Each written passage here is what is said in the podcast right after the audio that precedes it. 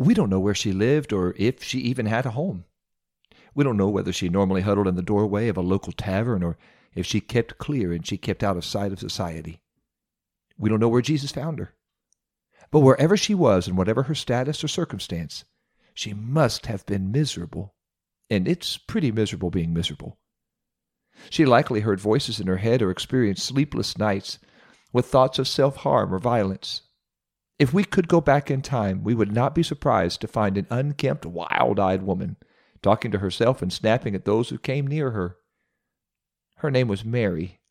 She was from Magdala, and she had seven demons living inside. But along came Jesus. And although she's mentioned in all four Gospels, we find no specific details of Jesus' initial encounter with this Mary. Scripture simply says, And it came to pass afterwards that Jesus went through every city and village, preaching and showing the glad tidings of the kingdom of God. And the twelve were with him, and certain women which had been healed of evil spirits and infirmities, Mary called Magdalene, out of whom went seven devils. That's kind of burying the lead, don't you think? There's there's so much to be told in that story, and we don't know any of it. At some point, Jesus cast seven devils out of Mary. Her life must have been a mess before Jesus found her. We only find a few instances in Scripture where anybody had more demons than Mary.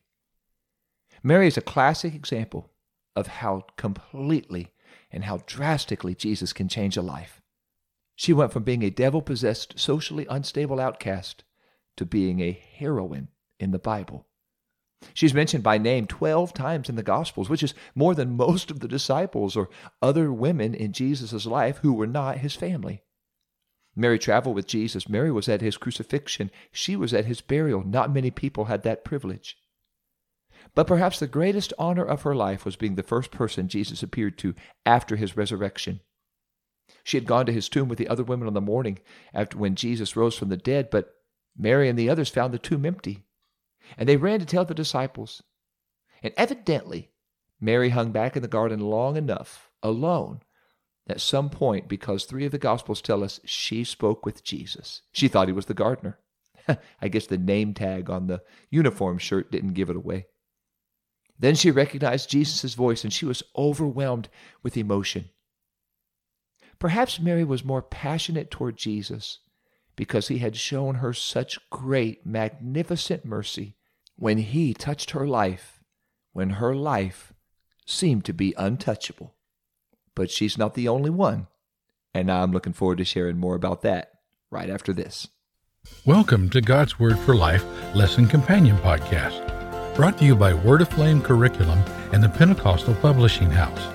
This podcast encourages adult disciples to think deeply about God's Word, further develop their personal relationship with Jesus Christ, and make a greater commitment to the purpose and plan of God for their lives. Let's dive into today's lesson and explore what it means to live out God's Word in our lives. Good day to you, God's Word for Life listeners. You're listening to LJ Harry. I am your host, and you're listening to the God's Word for Life Companion podcast. And today's episode comes from Mark chapter 1, verse 41, when the scripture records, And Jesus, moved with compassion, put forth his hand and touched him and said unto him, I will, be thou clean. Obviously, Mary was a her. This guy's a him. There's got to be another story about somebody Jesus touched who seemed to be untouchable. And there is. He was a leper. One of the oldest known groups of societal outcasts were lepers. Before certain medical treatments were available, lepers were required to stay separate from the rest of the world. The separation was not just the result of prejudice, it was actually a biblical mandate so everybody could stay healthy.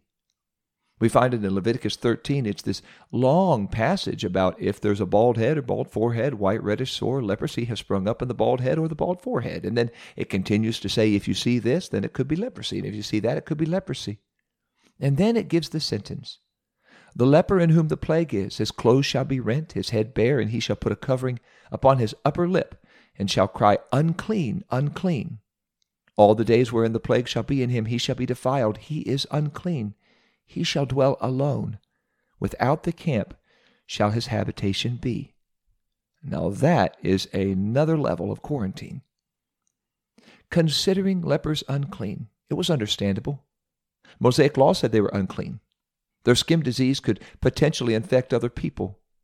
The uncleanness, it was a medical issue, not an issue of a person's wealth or their personality. The disease was contagious. That was the concern. So this quarantine was not designed to devalue the person who contracted leprosy. It was meant to protect those who didn't. People are often defined, though, by things that publicly manifest in their lives. Somebody who is painfully shy might be viewed as socially challenged. They might even be legitimate issues at play in the lives of people who have addictions or they make bad lifestyle choices. It's not wrong to be aware of the challenges some people have. It's not wrong to set boundaries when it comes to unhealthy relationships, but it is wrong to discard people as those who have no value or to regard them as irredeemable just because they have issues. Even though we have issues, we still have value because we are created in the image of God to bear the image of God. But in the case of lepers, as Leviticus dictated, they were instructed to stay away from the population and to live outside the camp. And so leper colonies sprung up, and they've existed in many cultures throughout the centuries. While the hygienic reasons make sense, the emotional consequences are enormous. So let's ask this question What are some things we can do to reach out to lonely people without making them feel embarrassed? Let's think about that one for a minute. How can we minister to the lonely and seemingly untouchable without embarrassing them? Now, how humiliating and how hopeless lepers must have felt as they were required to cry out, unclean, to anybody who passed by. They were defined as unclean, undesirable. That can have some devastating consequences on people, don't you think? How about a man who feels stupid because he was emotionally berated as a child and told as a child that he was? How about a teenager who threatens to take her life because she feels invisible? Nobody sees her. Or, as we have seen in the news lately, a recluse or somebody who has been ignored, who becomes a thug or a bully or even an assassin because he was bullied. Thankfully, God is not like everybody else. And thankfully, his people should not be either. 1 Peter chapter 4 verse 8 instructs believers above all things have fervent charity among yourselves for charity shall cover the multitude of sins. Love makes a way. Love provides a way of escape. Love rescues people from the leper colonies of sin, abuse, abandonment, addiction, wrong choices. The Apostle Paul described love, true love, real love, in 1 Corinthians 13. You've probably heard it at a wedding. Love suffers long and is kind. Love does not envy. Love does not parade itself, is not puffed up, does not behave itself rudely, does not seek its own, is not provoked. Love thinks no evil. Love does not rejoice in iniquity, but rejoices in truth. Love bears all things, believes all things, hopes all things. Love endures all things. So, since love believes the best of people, how can we love people without worrying they'll take advantage of our love? Now let's talk about love. Jesus was God manifested in the flesh. Jesus was love incarnate. God inserted himself into our world to demonstrate how we should live and example it. Jesus and the epistle writers encouraged us to emulate him, follow him. If we follow in Jesus' footsteps, he's going to lead us to the criticized, the sinners, the societal outcasts. And he was criticized for hanging out with those others criticized. But he hung out with them anyways. He spent time with them anyways because he loved them. And Jesus even superseded the law and touched a leper. And here's where we get back to our story. A leper came to him, beseeching him, kneeling down to him, and said unto him, If you will, you can make me clean. And Jesus, moved with compassion, put forth his hand and touched him, and said unto him, I will, be thou clean. And as soon as Jesus had spoken, Immediately the leprosy departed from him, and he was cleansed. And he straightly charged the lepers, forthwith sent him away, and said unto him, Don't say anything to any one, but go show yourself to the priest, and offer for your cleansing the things which Moses commanded for a testimony unto them. but the leper didn't listen. He went out and began to publish it much, and to blaze abroad the matter, insomuch Jesus could no more openly enter the city, but was without in desert places, and people still came to him from every quarter. I love this story. It's found in Mark 1, verses 40 to 45. Now think about your own life. And think about a time you faced a difficult situation in your life and began to pray in faith. What happened? I'll tell you what happened with the leper. When the leper came to Jesus, he begged Jesus to be healed. But even more significantly, he made a very faith filled statement God, if you will, you can make me clean. That implies he either saw Jesus do miracles or somebody told him Jesus does miracles. Either way, Jesus does work miracles, but he does not heal everyone. Many times he waits for people who need help to express their faith to him, which is why many churches give the opportunity for people to make some public statements of faith or encourage people to step out of their seats and walk toward the altar where they can express their faith in God. The book of Mark tells us when this leper called out to Jesus, Jesus was moved with compassion. We face a major challenge in a very print rich, media rich world. Advertisers, news spinners, societal architects, they are constantly pulling on our heartstrings. And our emotions can be dulled toward those who are needy or less fortunate. We describe this state as being compassioned out. There's actually a legitimate issue and disorder that many first responders face or many clergy face called compassion fatigue. There's so much hyped up and emotionally charged appeals surrounding us, bombarding us, it's very tempted to just turn off our compassion. In fact, we can feel like sometimes we've run out of compassion. And at that point, as believers and disciples of Jesus, we must learn, we must go back to where we can be moved with God's compassion again on behalf of the people Jesus wants to touch. Here's a question What would the compassion of Jesus look like if he lived in our world, in flesh, again, if he lived in our world? Mark 1, verse 41 reveals Jesus was so moved with compassion, he did the unthinkable. Jesus moved toward a man everybody ran away from, and Jesus touched the leper. He didn't do so carelessly, he touched the man to heal him. But he didn't just want to heal him, he wanted to validate him. Not just give him his health back, Jesus gave him his humanity back. Several decades ago, a missionary had arrived in the, in the country of Ethiopia with her family. And when she first arrived there in the country, she and her family were not readily received by most of the people, but they began to minister to a leper community. And she explained what a challenge it was to go to the leper colony with her children, whom she wanted to keep healthy and safe. But God used her and used those efforts to begin a great work for His glory in Ethiopia. And today, there may be more Jesus name, Holy Spirit filled believers in Ethiopia than there are in America. But somebody had to be willing to go and touch and minister to the unclean. Since God looks on the heart, we must be ready to minister to anybody God puts in our path. A man recently told about a vision he had, and in this vision he went to heaven.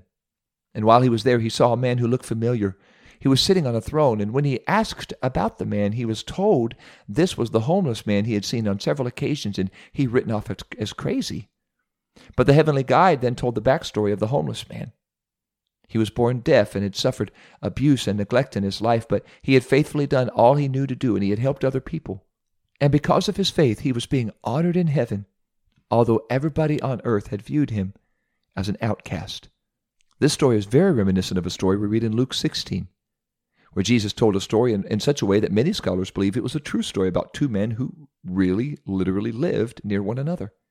We learn about the importance of obeying God and treating other individuals, no matter how they treat us, with dignity and as those who are created in the image of God. It's the story of a rich man and Lazarus. So, the whole heart of the issue is how will we be the body of Christ on earth? If Jesus was willing to reach out to those nobody reached to, no, everyone ran from. How can we reach out toward them? How can we minister to them? How can we be moved with compassion toward them? God may want to use each of us to reach somebody nobody else is willing to reach. Are we willing? Our job is not to calculate to whom we should reach. It's not to try to come up with an algorithm for the ones who are most reachable because we don't know. Our job is to be available to reach out and touch anybody God puts in our path. We are blessing distributors in a world where people are desperately in need of blessings. And all we need to do is pay close attention to our merciful God and his promptings to touch the people our cruel world has shut out. One more question. Who are some people we as a church need to become more aware of and compassionate toward? Is it the homeless? The addicted? The impoverished? Teenage parents? The alcoholic? The elderly? The shut in? The sick? The terminal? Who in our world does our world ignore but Jesus wants to minister to? Let's pray that God would help us to minister to them and reach them and be moved with compassion toward them. Okay, we're going to pray right after we wrap this up. It was very surreal. The band was playing, the crowd was settling in, and Joanne was about to walk across the stage to accept her master's degree in education. Six years of classroom instruction, countless hours of study, a ton of research, much more coffee, along with all her student teaching and writing.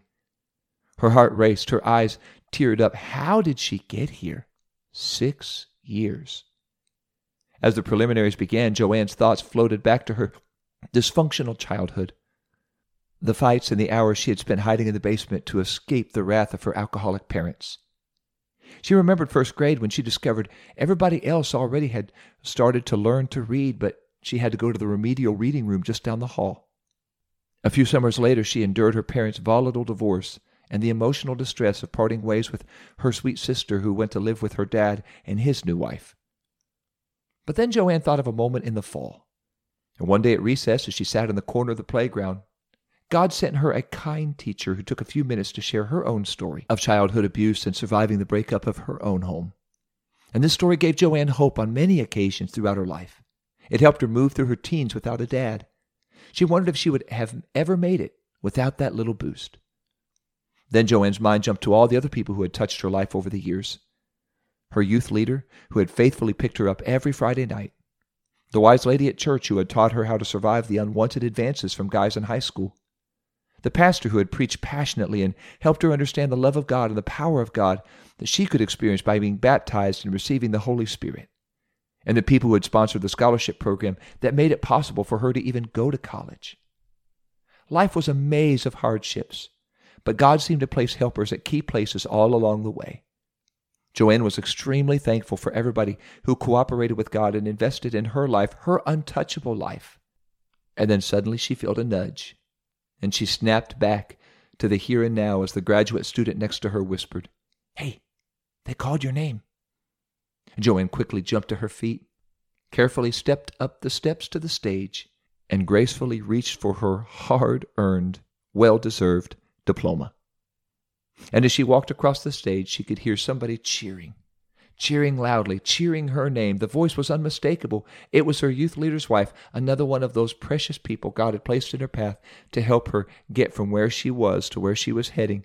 And she was cheering and calling her name as if it was her own child receiving this diploma. Thank God for those who are willing to minister to and touch the lives of those who seem to be untouchable. Would you pray with me right now? Maybe you feel that way, that you're untouchable, but you're not. Jesus wants to minister to you, and he wants to use his church to minister to you. Maybe you're part of his church and you're asking God for direction and compassion. Let's ask him today that he would do that for us, give us direction and compassion to reach out and touch those who seem to be untouchable and minister to them as somebody has ministered to us. Thank you, Jesus. You're so good, God. My heart today goes out to everyone listening who may feel like they are untouchable or that they don't have value or have worth. I pray minister to them today. And I pray today set somebody in their path who will reach out and touch their life and minister to them and encourage them. I pray Jesus send somebody to them to let them know you know who they are, where they are, and you love them. And so do we. For all of us who are a part of the church and have been so blessed to have people in our lives who have invested in us, help us to do the same. Help us to invest in others. Help us to share your love with others, whether they're lepers or addicts or those who are homeless or those who have nothing to offer financially. Help us to love them just the same because you loved us when we had nothing to offer. I ask you today, Lord, use us for your glory to lift up your name and minister to people you want to minister to in the precious name of Jesus. Amen.